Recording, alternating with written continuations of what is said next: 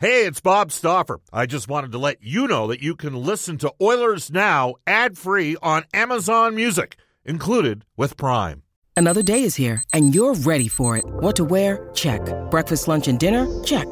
Planning for what's next and how to save for it? That's where Bank of America can help. For your financial to dos, Bank of America has experts ready to help get you closer to your goals. Get started at one of our local financial centers or 24-7 in our mobile banking app.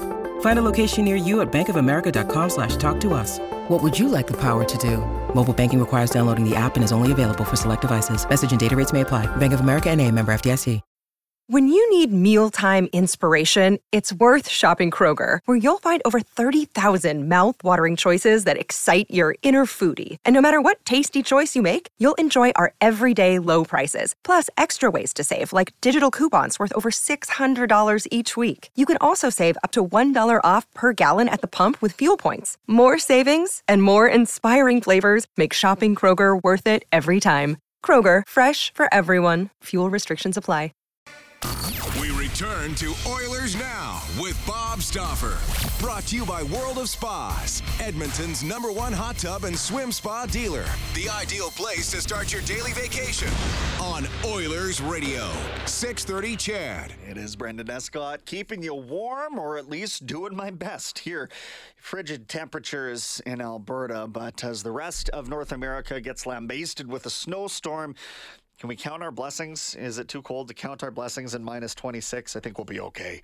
One half hour to go here on the Thursday edition of Oilers Now. Brendan Escott with you. Bob Stauffer, hopefully safely making his way from Dallas. Sounds like connecting in Seattle and then back here. We'll get with him tomorrow to preview Oilers and Canucks. 7 o'clock puck drop. Last game for the Oilers before Christmas uh, here on 6:30. CHED, Royal Pizza, pizza, pasta, and so much more. Don't miss the festive special right now. You get a $10 bonus coupon with the purchase of a $50 gift card. Royal Pizza still making it great. They've got 15 Edmonton and area locations. Let's get right to it here with our NHL insider, John Shannon. He joins us for Legacy Heating and Cooling, whether it's heating or cooling you need. I promise it's heating right now. Get it with no payments and no interest for a year. That's how you build a legacy. Legacy Heating and Cooling. John, I got to ask you, with this, this storm kind of arrived or on the way, are you safe at home in, in Ontario? Well, uh, here's the amazing thing. So I, I've been out most of the day and it's typical Christmas traffic and shopping and such and delivery stuff. It's plus six, and there's not a drop of snow. What? Plus six? Yeah. Is that expected? So now we have been told. Or? We have been told to brace for it, but um, you know the Great Lakes are an amazing thing. Uh, they keep weather away from us at times, and they give us bad weather at the other times. So we'll have to. And I live about 500 meters from the Great Lake, from from Lake Ontario. So we'll we'll have to. Uh, We'll have to wait and see and brace ourselves. But the last time we got warned of one of these things, we got uh, like two inches of rain and it was plus four. So we'll have to wait and see.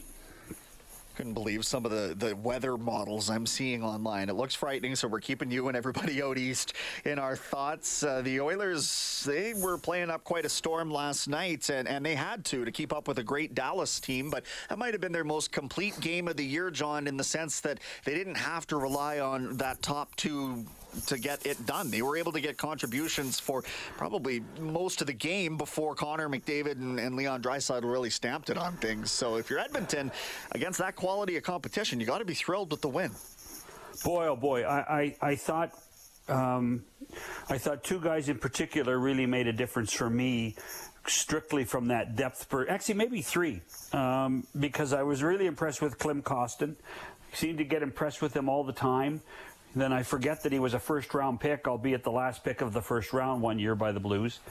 Uh, and then Warren Foegele and and uh, T- Kailer Yamamoto did what they we expected them to do all season long, and both were rounding into quality form before they both got hurt. If you remember, Brendan, so to see them continue at that level and take a ton of pressure offensively away from the, you know, the big two, big three, big four, whatever you want to call them, uh, is a, a, a really, a, I think, a tremendous relief. So I think what's happened here, John, is is we've really seen this team endure the loss of a few of its players at the same time. And uh, when you look at where they are in the standings, and you think about what maybe could have been, um, I, people see. I say this because people on the poll that I put out today are almost unanimously saying that this team needs an upgrade on defense, but not necessarily as much in, in the depth up front. And I think that that's acknowledging that Evander Kane is on his way back, and so is Ryan McLeod. And not only that, but the guys that have returned already have returned and, and started yeah. turning things up a bit. Agreed. Uh, I mean, Evander Kane uh, is a huge loss. Um, I, I, think we kind of understood what he meant to the club last year when you looked at the record once he got signed. Um, and he addresses things on so many issues, not just goal scoring, not just activity in front of the net, but the team gets a lot tougher with Evander Kane in the lineup. Uh, and th- as the season wears on and we get to playoffs, that's even more important. Uh, I, you know, you have to hope that when McLeod comes back, he is going to improve what he was before because he was one of those guys we were counting the lack of goals with Brendan before he got hurt. But you know, you know he's a quality player. He brings a lot of speed. You know, he's He's a quality centerman and quality utility forward. So I, I, think that you know the people that answered your poll are probably fair. I think they could always use an upgrade on defense. You know, I, I think that that's something that you look at and you say, what's missing?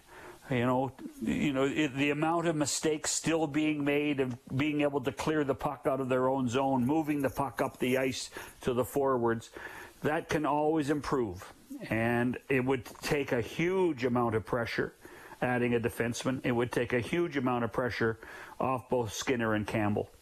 We've been talking not only today, but as well on Tuesday with Frank Seravalli about the fact that the market right now is is kind of stagnant traditionally in other years when the cap isn't flat, maybe we would have seen more action to this point. But the Oilers aren't the only team that are keeping their cards closer to their vest right now ahead of um, maybe more of a flurry of roster movement come the new year. So I think there's just a worry among the fans that Ken Holland's going to get caught sitting on his hands here.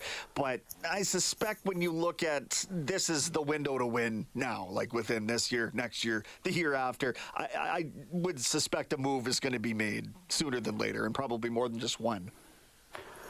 Um, well, first of all, I, I don't think Ken Holland will ever be caught off guard. Uh, I think there's just too much moxie, too much experience. Um, you may not like his judgment of what he thinks is a quality player versus what others think are quality players, uh, but he will he will never be late to the dance. You know, you know, there's a, there's a huge difference for a general manager between the objective and the subjective. And you know, the subjective one is the the situation where, you know, the the, the fans want Jakob Chychrun, and he goes and finds another defenseman that fits in differently. Um, that to me is the that's the difference, and that's the challenge every manager has when you, particularly when you work in such a, an experienced hockey market, a knowledgeable hockey market as Edmonton. You know, there's a lot of people that spend a lot of time thinking about this as fans, as opposed to you know looking from the outside. And I think that I think that Kenny's always going to. I think Kenny's always working. You know, I mean, you know, the the, Samorukov Kostin trade's a, a good example. Uh, Samorukov was never going to fit in, in in in this for this club. There was a belief finally, and there was obviously a belief in Doug Armstrong's world that Kostin wasn't going to fit in as a forward for him. And it seems to I, I can't speak for Samorukov for the Blues, but Kostin has certainly fit in well with the Oilers. So Kenny's never going to ne- never going to miss an opportunity.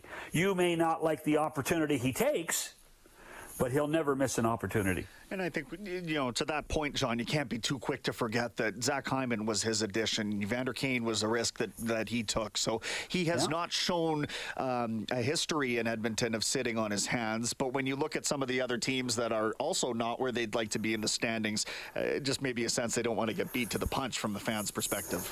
Well, and, and, and, and that's the challenge. And it, it's funny, we had Ray Ferraro on our. Uh, our podcast earlier in the week, and, and we got talking about Bo Horvat in, in, in a same scenario, in a same discussion point.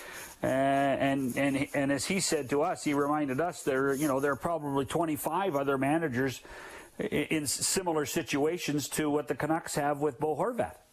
And and you know how many times, how many phone calls can be made to say, okay, we're interested in Horvat, but here's what we're prepared prepared to play pay, and that becomes then you know, a, a, multiple choice situation, a multiple choice opportunity.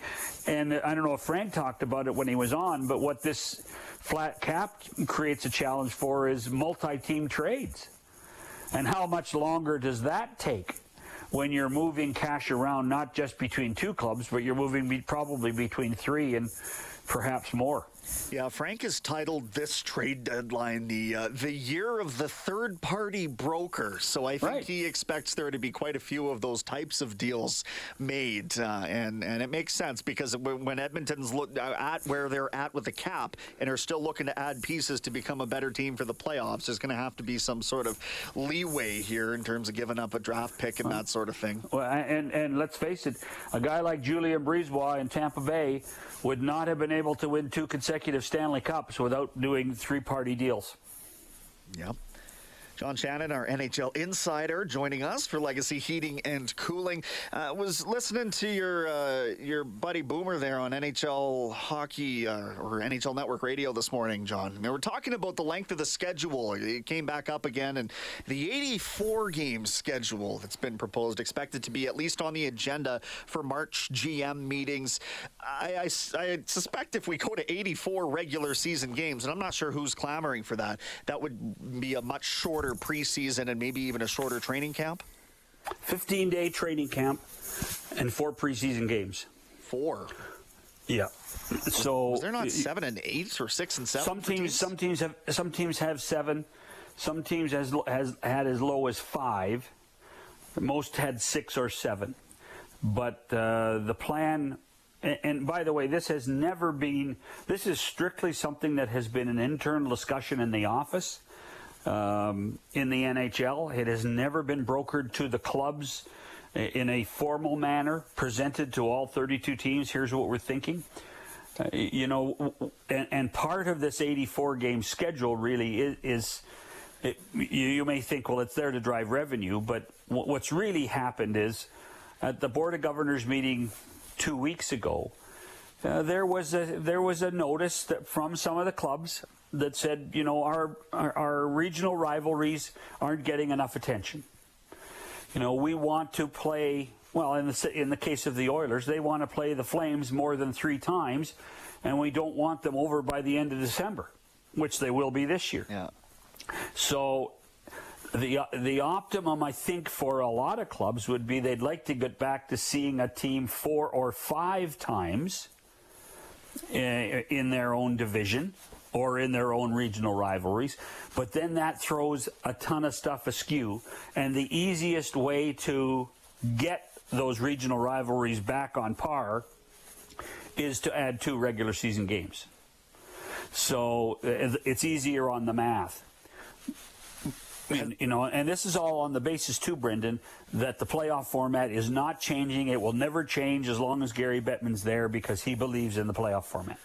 Now, this has come to the forefront with the addition of the two expansion teams, of course, because now you're taking two, or I guess uh, yeah, at least two games away from the perspective of a, a cross conference team. But, you know, it, there may have been a, a, more, I guess, even plan before Vegas and, uh, and Seattle had stepped in and interfered in that scheduling sense. Is that fair to say? Yeah, it is. Uh, and, and, well, let me, let me just tell you, when I, jo- I joined the league in 2006, and in those first two years that I was at the league, Eastern Conference teams only visited the Western Conference once every second year. So when th- that meant Alex Ovechkin and Sidney Crosby only came to Edmonton once every two years. Uh, and there was a real belief within the league that every team needs to play in every arena at least once. So once you do that, once you say every team's coming to Edmonton and Edmonton is going to every arena, Well, that's that's a lot of games. You know, do the math. Mm-hmm. You know, two, two, games against every other team, uh, every every team in the East. Uh, that's that's 32 games automatically. So now you're if you on an 82 game schedule, you're down to 50 games. You haven't even discussed how many games you want to play against your other division in your conference. And in theory, you should play more against that, that other division in your conference because of the wild card seedings for the playoffs, because that's a factor. And then you haven't even then discussed how many times you play teams in your own division. So that's why the 84 has come up. That's how we've got the 84 is because they're trying to find an easy solution to getting the teams happier with their regional rivalries and all the while being able to say to people, we're putting, you know, another, it depends on the club. We're, we're putting it, giving you another home game, so that's another, in the case of a team like the Oilers, between three and four million dollars in your coffers. Uh, which goes to hockey related revenue, which goes into helping every team and every player. So there isn't a downside to it other than it's more hockey. And I don't, you know, you have to ask yourself as a fan, do you want to see longer schedule? Do you want to see a shorter schedule? Or are you happy with the schedule the way it is? I don't even know if it's more hockey, just better hockey in the sense that if you're taking it away from the preseason and applying it maybe towards the later end of the season, you're hoping for better quality and better quality in terms of the opponents too. You, Edmonton, Calgary three times is a travesty. No, it's disappointing. But and, and I'll tell you what, when you if you're a Ranger fan, you want to play the Islanders more than three times, and you want to play the Devils more than three times, and that's exactly what's happened for those three teams as well. Well, it's good to know that it's not exclusive to the Alberta no, teams. No, I, and and here's here's that's the magic elixir right there, Brendan. Because every place, every time uh, I'm on radio in different cities, the, the the the line is, well, it's only us that happens to. We're the only ones that get picked on. You know, we're the victims in all this. And I'll tell you what, if if that's the case, then the league has done a good job of creating 32 victims. Good stuff, John. Always appreciate a chance to pick your brain. Thank you. Much better questions today than Bob would ask. I'll make sure he knows if he gets back safe. Thanks, John. Bye.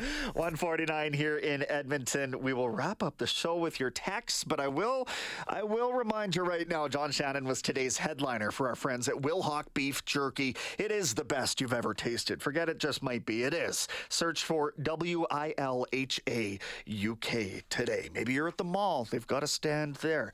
It is, uh, yeah, oh, we're getting late in the show, baby. Let's take a break. And Derek, we got a request for Sugar Hill Gang. Do you think you can do something on the way back? Let's make I can it find it. Let's make it happen. This is Oilers Now with Bob Stauffer on Oilers Radio, 630